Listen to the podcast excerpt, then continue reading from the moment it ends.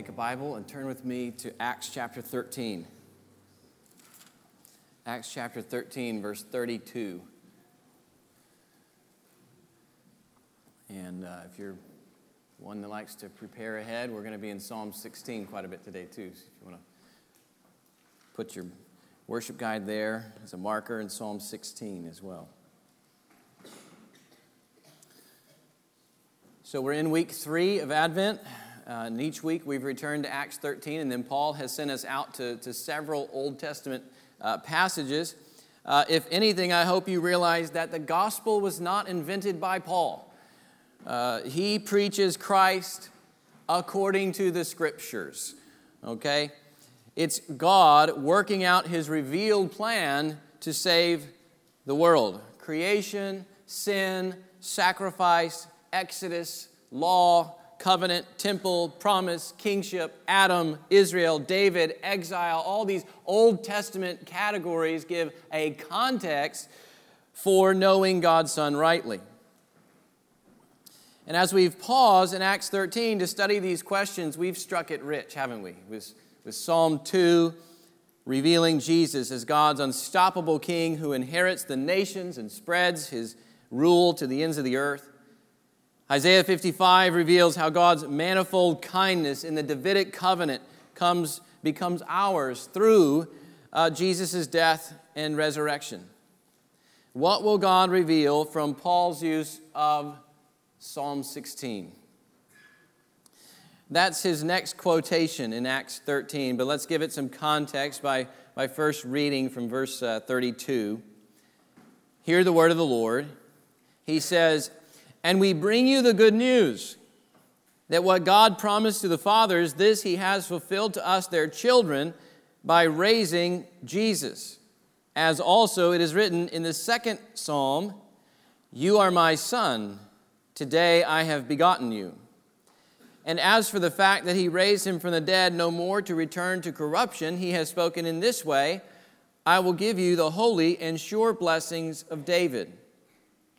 Therefore, he says also in another psalm, and this is Psalm 16, you will not let your Holy One see corruption. For David, after he had served the purpose of God in his own generation, fell asleep and was laid with his fathers and saw corruption. But he whom God raised up did not see corruption. Let it be known to you, therefore, brothers, that through this man forgiveness of sins is proclaimed to you, and by him everyone who believes is freed from everything from which you could not be freed by the law of Moses. Beware, therefore, lest what is said in the prophets should come about.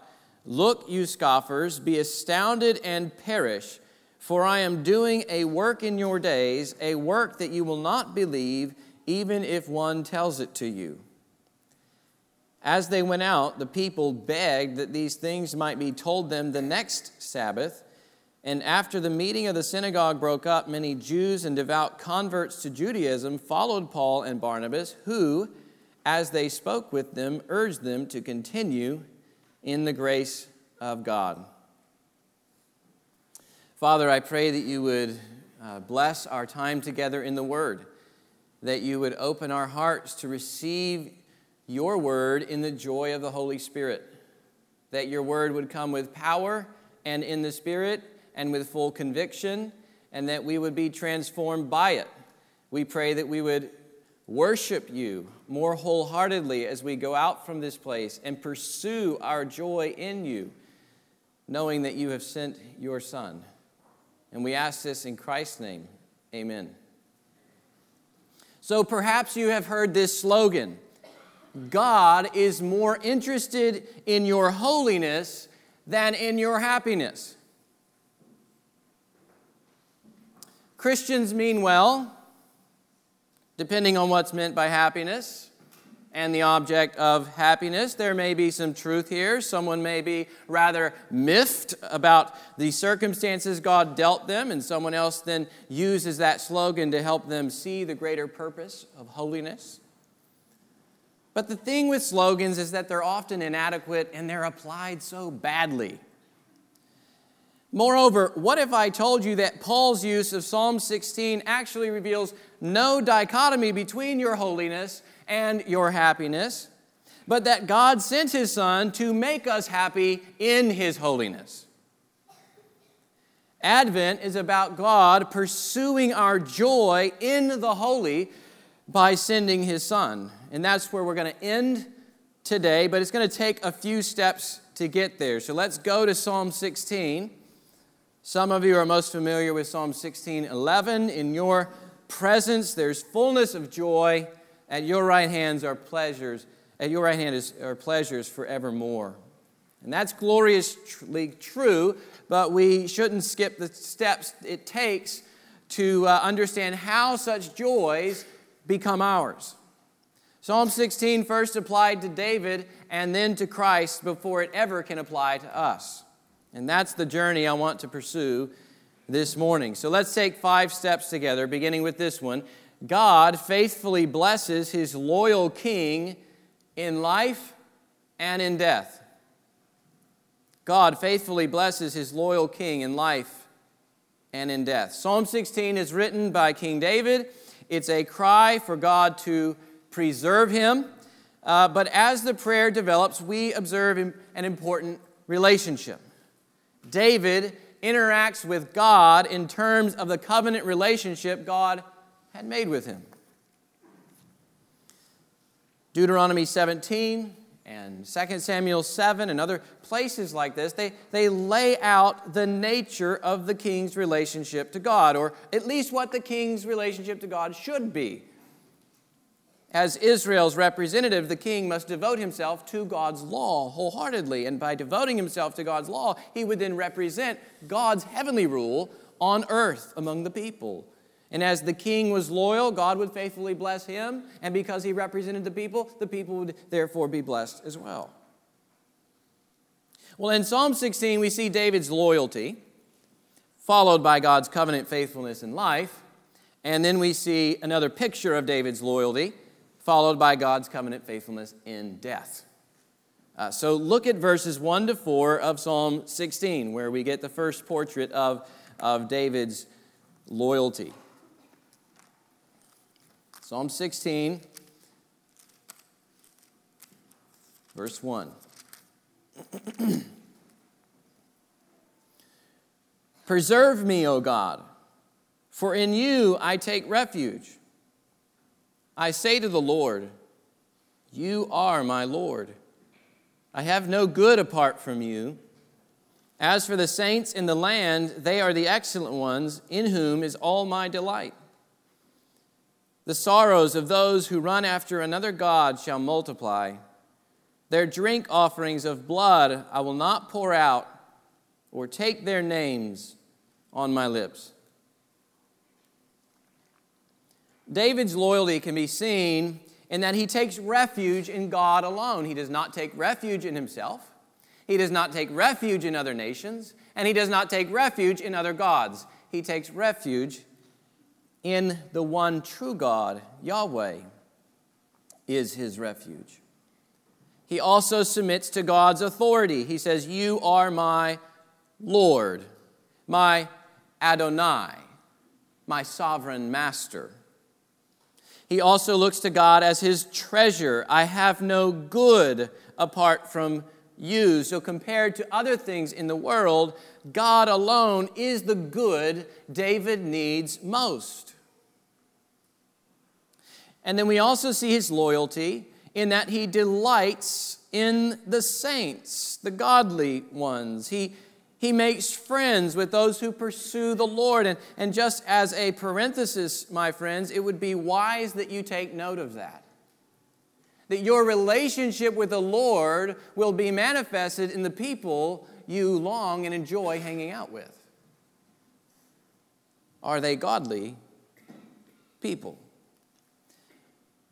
Your love for the Lord will show itself in longing to be with godly people. David not only delights in the saints, he refuses the idolatry of others. He's not even going to say their names on, on his lips. In other words, and, and the idea here is that as, as the king is not mentioning these, the people are not mentioning these, eventually these idols' names will pass out of existence altogether. We don't want them here. Because of this loyalty, David then rehearses God's covenant faithfulness to him in life. Verse 5 The Lord is my chosen portion and my cup, meaning God Himself is David's sustenance. He adds, You hold my lot. The lines have fallen for me in pleasant places. Indeed, I have a beautiful inheritance. And the imagery here comes from when Joshua, for example, is casting lots as he's portioning out the promised land. And here, God himself casts the lot in David's favor so that he's blessed with security in the land. David observes the borders of his kingdom. He looks around and he sees all that God has done for him. is beautiful. And the psalm then gives us another picture of David's loyalty. Verse 7 I bless the Lord who gives me counsel. In the night also my heart instructs me. Again, David's loyalty appears in that he, he looks to God as his counselor. Even throughout his nights, the Lord's word is so filling David's heart that it instructs him. He's the example of what Israel's king was supposed to be in Deuteronomy 17. He exemplifies how the king should reflect God's rule on earth. It's no wonder why God says of David, I have found in David a man after my heart who will do all my will. Verse 8 says, I have set the Lord always before me. Now, this stands in contrast with idolaters, you know, who are setting other things before their eyes and who are making other things their chief pursuit. God is David's chief pursuit. And he goes on in verse 8 Because he is at my right hand, I shall not be shaken. Now, normally the king stands at God's right hand, but here God commits himself to the king's right hand. God so stands at David's side in covenant faithfulness that David has absolute confidence of not being shaken. The question, though, is what is about to shake David? Why the cry to preserve him in the first place?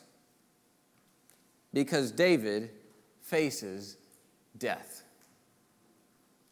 Death is attempting to rattle David. You know, there are a lot of things that people can escape in this world.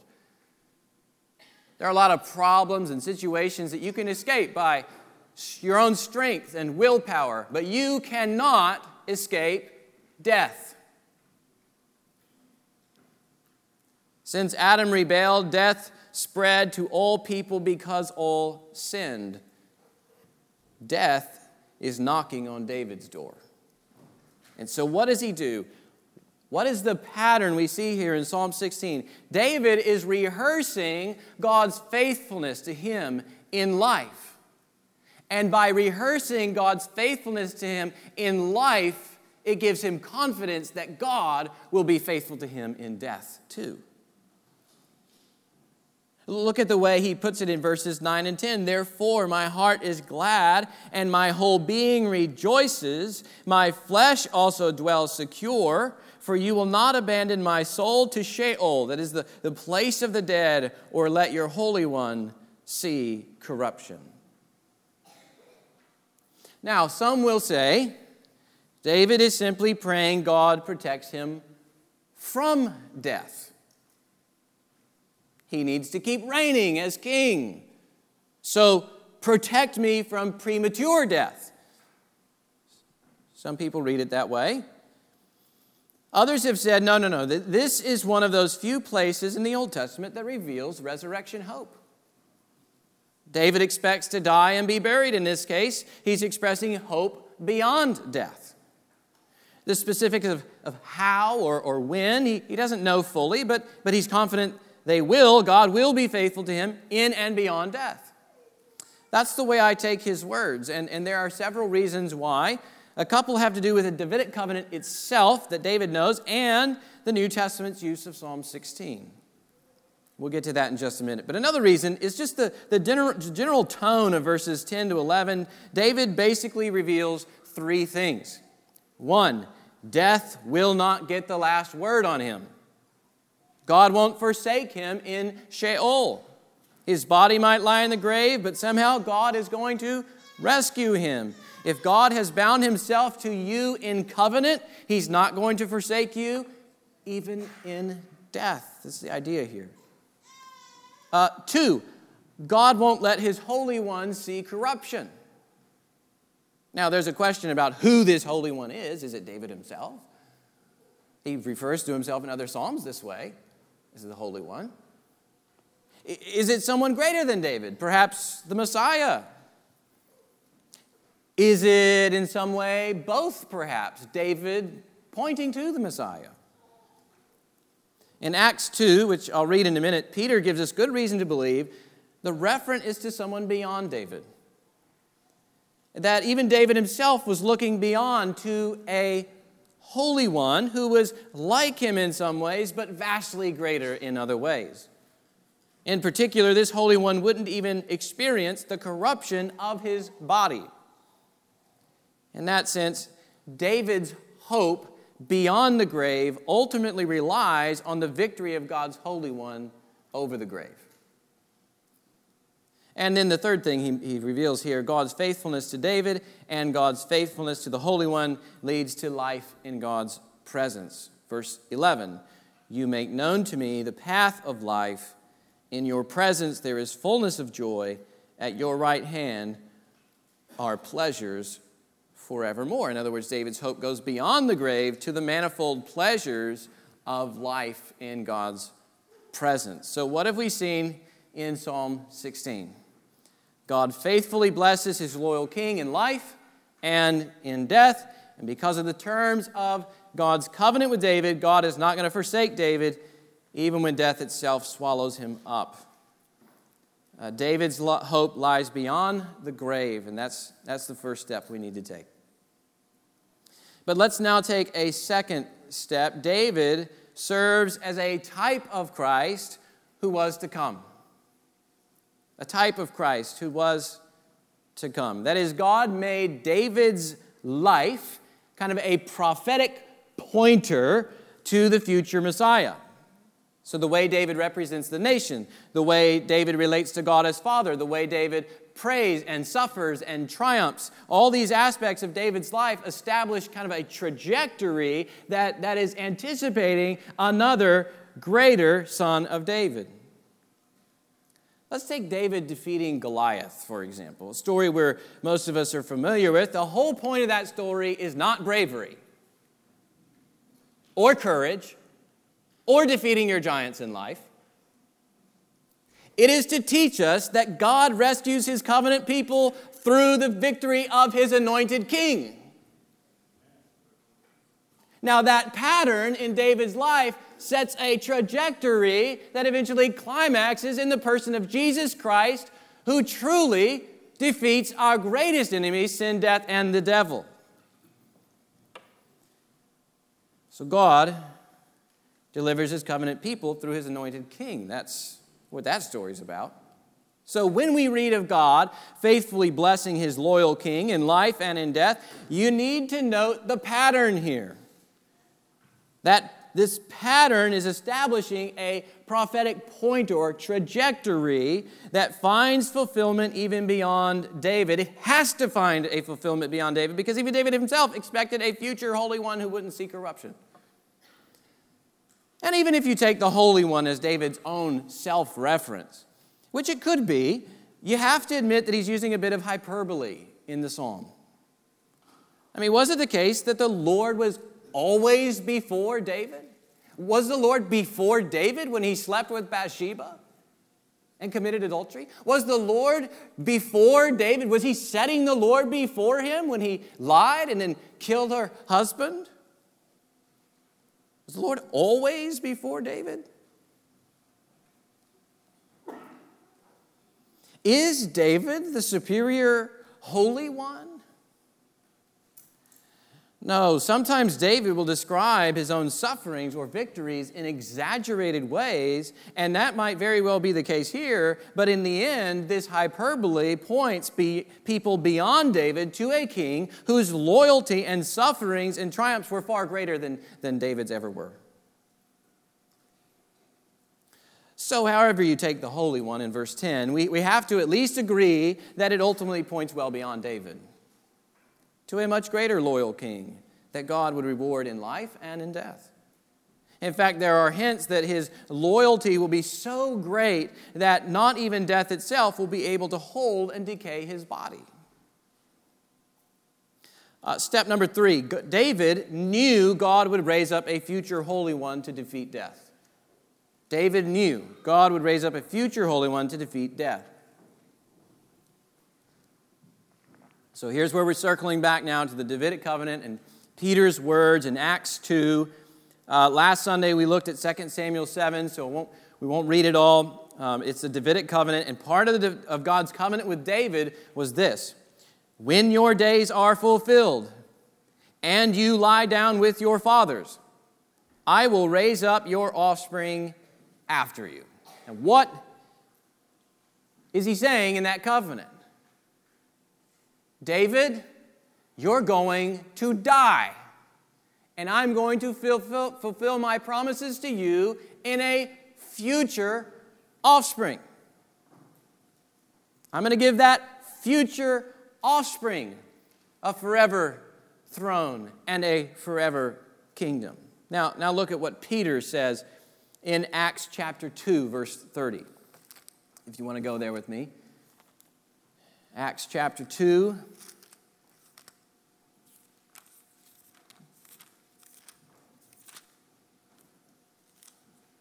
verse 30. And what's important to remember is that Peter has just quoted Psalm 16. He is explaining the same verse that Paul uses in Acts 13. And Peter says, in, uh, adds this in verse 30 being therefore a prophet, and knowing that God had sworn with an oath to him. Do you hear that? He's talking about David knowing that God had sworn with an oath to him that he would set one of his descendants on his throne, he foresaw and spoke about the resurrection of Christ. Now, get what he's saying? David had this covenant oath in mind when he wrote Psalm 16:10. In fact, the title gives the king, the, the, the, the title that David gives the king in Psalm 16 is really peculiar, or should we say, the title the Holy Spirit inspired David to give the king in Psalm 16 is really peculiar. You, you might recall the discussion we had last Sunday on God's Hesed. God's Hesed, right? This is the, the Hebrew word behind our English translation, steadfast love, or sure promises, or loving kindness in some of the older translations. It conveys God's loving resolve to fulfill his obligations to his covenant, and in particular, in this context, his covenant with David. Well, the Hebrew behind the Holy One in Psalm 16:10 is Hasid. Do you hear the similarities? Hesed, Hasid. In other words, David seems to understand that God will display his covenant loyalty most supremely in the Holy One of Psalm 16:10. Which means that even David's hope for victory over the grave was tied to the promise God made to raise up a forever king on a forever throne. Step 4. The ultimate loyal Davidic king to defeat death and reign forever is Jesus Christ. The ultimate loyal Davidic king is to defeat death and reign forever is Jesus Christ. If we return to Acts 13, notice that Paul quotes Psalm 16:10. So let's flip over to Acts 13:10.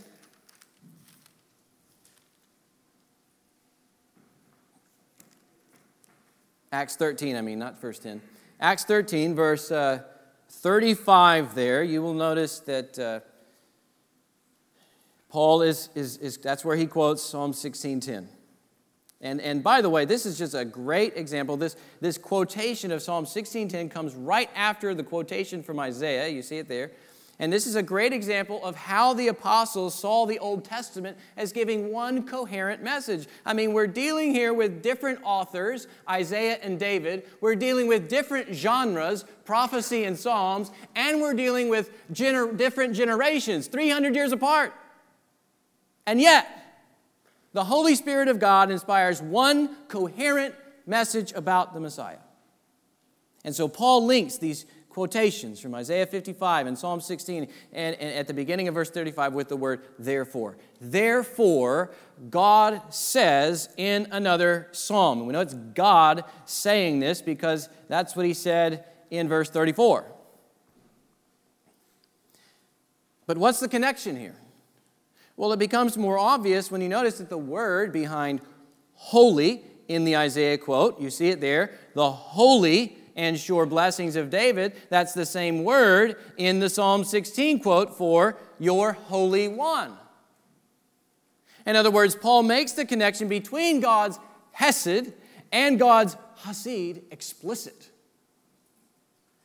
God promised to bring the holy blessings of the Davidic covenant through the Holy One who wouldn't see corruption. And so the logic of Paul's argument goes something like this God spoke in this way I will give you the holy and sure blessings of David. Implied in those blessings is a forever king on a forever throne. Therefore, God also spoke in this way in Psalm 16:10, "You will not let your holy one see corruption." He has to defeat death and reign forever if those promises will reach their fulfillment verses 36 and 37 then show why Psalm 16 could never refer merely to David. It has to refer to Jesus. He says in verse 36 For David, after he had served the purpose of God in his own generation, fell asleep and was laid with his fathers and saw corruption. But he whom God raised up did not see corruption. In other words, death held David's body in the grave and it decayed. Conclusion Psalm 16 couldn't be talking about him. The Holy One had to be someone else, ultimately, and it's Jesus. And the disciples knew it was Jesus because he died, and three days later, three days, three days later, add that to your dictionary. Three days later, he rose from the dead. And he appeared to them bodily. With that body he went into the grave with. He showed them his hands and his side. It's me, he says, right? They saw his body, they touched it, they watched him eat fish with it. Death couldn't keep his body in the grave. Now, why? One answer is God said so. That's one answer. God said so in Psalm 16, his body wasn't going to see corruption. So it couldn't have happened. God was faithful to his word. Three days later, he rose without corruption. Another answer, in addition to that, is that while Jesus was truly human, he never shared Adam's sin. Jesus had no actual sin. He did nothing wrong and always did everything right. And Jesus had no inherent sin. He was free from sin in the entire structure of his being. It's like the angel told Mary in the Advent narrative The Holy Spirit will come upon you, and the power of the Most High will overshadow you, Mary. Therefore, the child to be born will be called Holy, the Son of God. The virgin birth makes Christ unique from all the others who were born in Adam. The, humani- the humanity of Christ was created by the Spirit Himself, and all that the Spirit makes is holy and good. If Jesus' body decayed in the grave, it would prove that he was in fact guilty of sin and death, that he too was born in Adam like the rest of us. Death and all that it entails is the consequences of sin. So if he stayed in the grave, that would mean he's a sinner. But he didn't stay dead, and he couldn't stay dead because he was, in fact, righteous. The resurrection vindicates Jesus as the Holy One.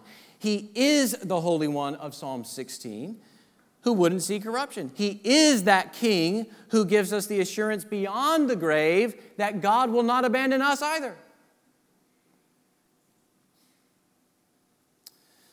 So, what does this mean? Well, Paul draws a couple of conclusions in Acts 13. And I find another conclusion in Psalm 16. So let's take one final step. Step five Jesus wins for us, God wins for us forgiveness from sin, freedom from condemnation, and felicity in God's presence. Let's start with forgiveness from sin. We see it in Acts 13, verse 38. He says, Let it be known to you, therefore, brothers, that through this man, and that is this man and no other man, forgiveness of sins is proclaimed to you. So if Jesus is truly the Holy One, if the resurrection vindicates Jesus as being free from all sin, then we have to ask them, why did he choose to die? He didn't have to die, he chose to die. Why? He suffered and died for our sins and the penalty that was due our sins. So if we identify with Jesus by faith, then forgiveness of sins is ours in Christ. We need God to forgive us. God is holy. We have offended him by our wayward and uh, desires and attitudes towards his law. We stand guilty before the judge, and the consequences is eternal death. When God the judge forgives somebody in Christ, he does more than simply pardon us. Pardoning means he frees us from punishment, and he can free us from that punishment because Jesus bore that punishment in our place. God, but forgiveness also extends to the removal of sin. Okay, God cleanses all that makes us guilty before him. All your wretched deeds, all your shameful acts, all your rebel passions. They're, they're washed away by the blood of Jesus. And then there's also freedom from condemnation. That comes in verse 39. He says, And by Jesus, everyone who believes is freed from everything from which you could not be freed by the law of Moses. Beware, therefore, lest what is said in the prophet should come about. Look, you scoffers, be astounded and perish, for I'm doing a work in your days, a work that you will not believe, even if one tells it to you. That's another Old Testament quotation. It comes from Habakkuk 1:5. People sometimes quote this in a positive light, but it's actually threatening judgment. You know, you get these guys, they're like really passionate about something exciting happening in the church. God is doing a work in your day. I'm like, do not say that. You don't want that. Because if you read the context, people are rejecting God's law. They are perverting justice in the land. And Habakkuk is crying out, God, what are you going to do about these ungodly people? And he says, I'll tell you what I'm going to do. I'm going to wipe them out with the Chaldeans. That's the work he's doing. He's bringing swift and speedy judgment. In other words, the very condemnation the law laid out for covenant breakers, they're about to get it. That's what Acts, that's what the Habakkuk quote is saying. And Paul, what he's doing is playing off this judgment text to show these Jews that, that as long as they don't believe in Christ, they remain under God's condemnation. The law condemns them as covenant breakers. And that's all the law can do when it comes to salvation. The law cannot save, it simply points the finger and condemns. And so Paul warns them condemnation will destroy you unless they believe in Jesus. If you believe in Jesus, he says, you are freed from everything from which you could not be freed by the law of Moses. So if you work your hardest to obey the law, if you try to earn God's favor by working and working and working, then you're only going to experience God's wrath. But if you trust in Christ, who fulfilled God's law for you and won your righteousness and suffered your condemnation and died your death, then you'll only experience God's grace. So in Christ, forgiveness of sins comes to those who believe and freedom from the law's condemnation. But that's still not the end. The end of the forgiveness and the freedom is felicity in God's presence. And that's where I want to go back to Psalm 16. Where did David's hope in Psalm 16 climax? Right here in verse 11. In your presence there is fullness of joy. At your right hand are pleasures forevermore.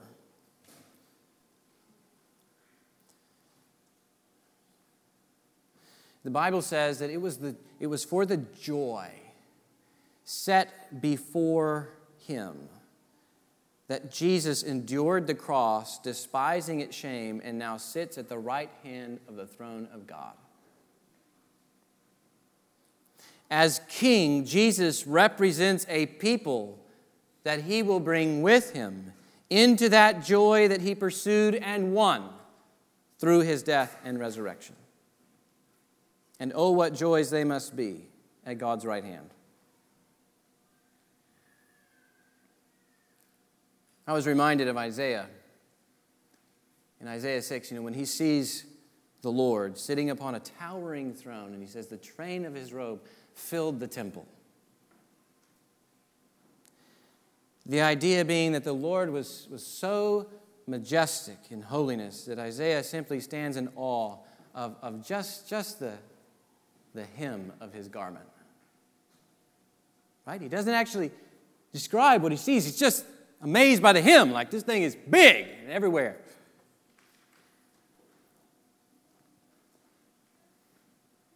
Or as, as John walks us to the throne in Revelation, you know, he, he can't help but but see every creature in heaven and on earth and under the earth bowing in worship, and myriads upon myriads and thousands upon thousands of angelic hosts praising Jesus, right? The, the point of their praises isn't that God, you know, created these creatures just to run like a broken record. Holy, holy, holy, holy, holy, holy, holy, holy, holy. No, no, no. The, the sheer majesty of the Father's glory revealed in His Son compels their endless praise. My holy, holy, holy, holy. Like it just continues to increase and compel them to sing.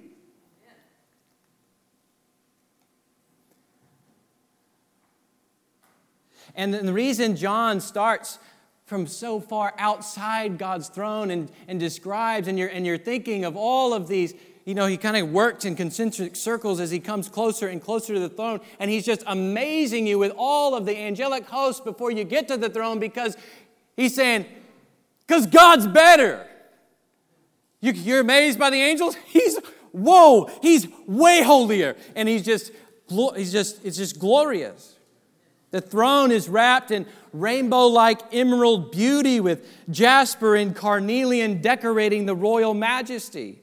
Many diadems are on his crown. His eyes burn like flames of fire. His face shines like the sun in full strength. His glory is so brilliant, there's no need for sun or moon to shine in his kingdom. He carries all the treasures of wisdom and knowledge, honor and power. The fullness of deity dwells bodily in Jesus, and he dwells in unapproachable light with springs of water coming from the throne, never ceasing to give life to all the nations. All who share David's hope in the Holy One get to come into that, get to come into those pleasures. The King of Kings wins for his people these pleasures. Sorrows abound when you chase after idols, but eternal joys abound for those who make Christ their hope. Joy on this side of eternity is often mixed with sorrow. Life right now is like a, a rose with thorns. The flower smells sweet, but the blasted thorns hurt. And like when my parents arrived on Wednesday, Wednesday, I'm like thrilled, just can't wait to see them. I'm glad they're here, but I'm on the phone with somebody talking about their child having seizures in the hospital that are unexplained. Am I am happy that they're here, or do I cry? It's mixed. Or maybe your face hurts, you know, because you laugh so hard one evening. But then it ends. People go home. The lights go out. Friends move on. Sickness prevails. People die. One day, brothers and sisters, joy will no longer be mixed with sorrow. Joy will be unmixed and full as we see God face to face. You don't get higher joys or better pleasures than those that are at God's right hand. You can't improve on these pleasures. And if you think you can improve on these pleasures, then your soul has been shriveled up by sin. And you have a far too small view of God.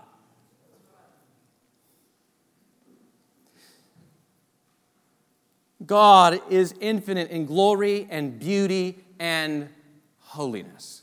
He has the pleasures that last forevermore. They don't grow old. We're not going to get bored. You can't get bored and have an infinitely holy, beautiful God with finite creatures. It's just every millisecond will be a further and further revelation of his beauty and wonder and worth.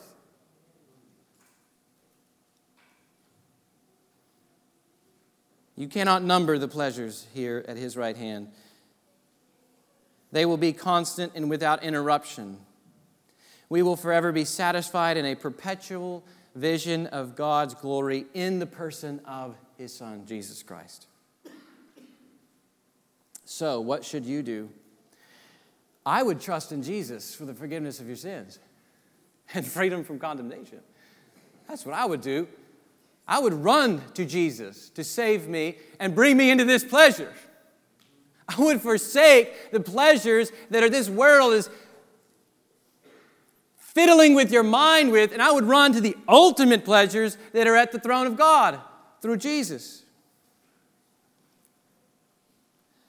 So trust in Jesus for forgiveness and freedom, and then pursue your pleasure in God. The pursuit of God is the pursuit of pleasure, the greatest pleasure. He sent his Son to bring us pleasure in what is holy, namely himself. So delight in him as your refuge, delight in him as your ultimate good, delight in him as your counselor, delight in him as your Lord, delight in him as the faithful one who raised up Jesus just like he said he would, and because he raised up Jesus just like he said he would, he's going to raise up you just like he said he would.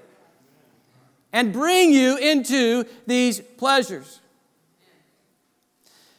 And finally, when you approach death, when you approach death, I want you to preach God's covenant faithfulness to you in life. Just like David did. Preach God's covenant faithful to, faithfulness to you in life, and that will give you confidence and ground your hope that God will be faithful to you even in death. He will not abandon your soul in Sheol. He will raise it from the dead. He will join your soul with your new body. Death will not have the last word over you. God will be faithful. and we will see his face, and we will enjoy him forever in our new bodies, which have been perfect, perfected. They have perfected capacities to enjoy God rightly and fully forever. And we can start by doing that now as we come to the Lord's Supper. We're going to sing a song first. But I want you to eat this bread and drink this cup today to your eternal pleasure in God. Gary, you want to come lead us?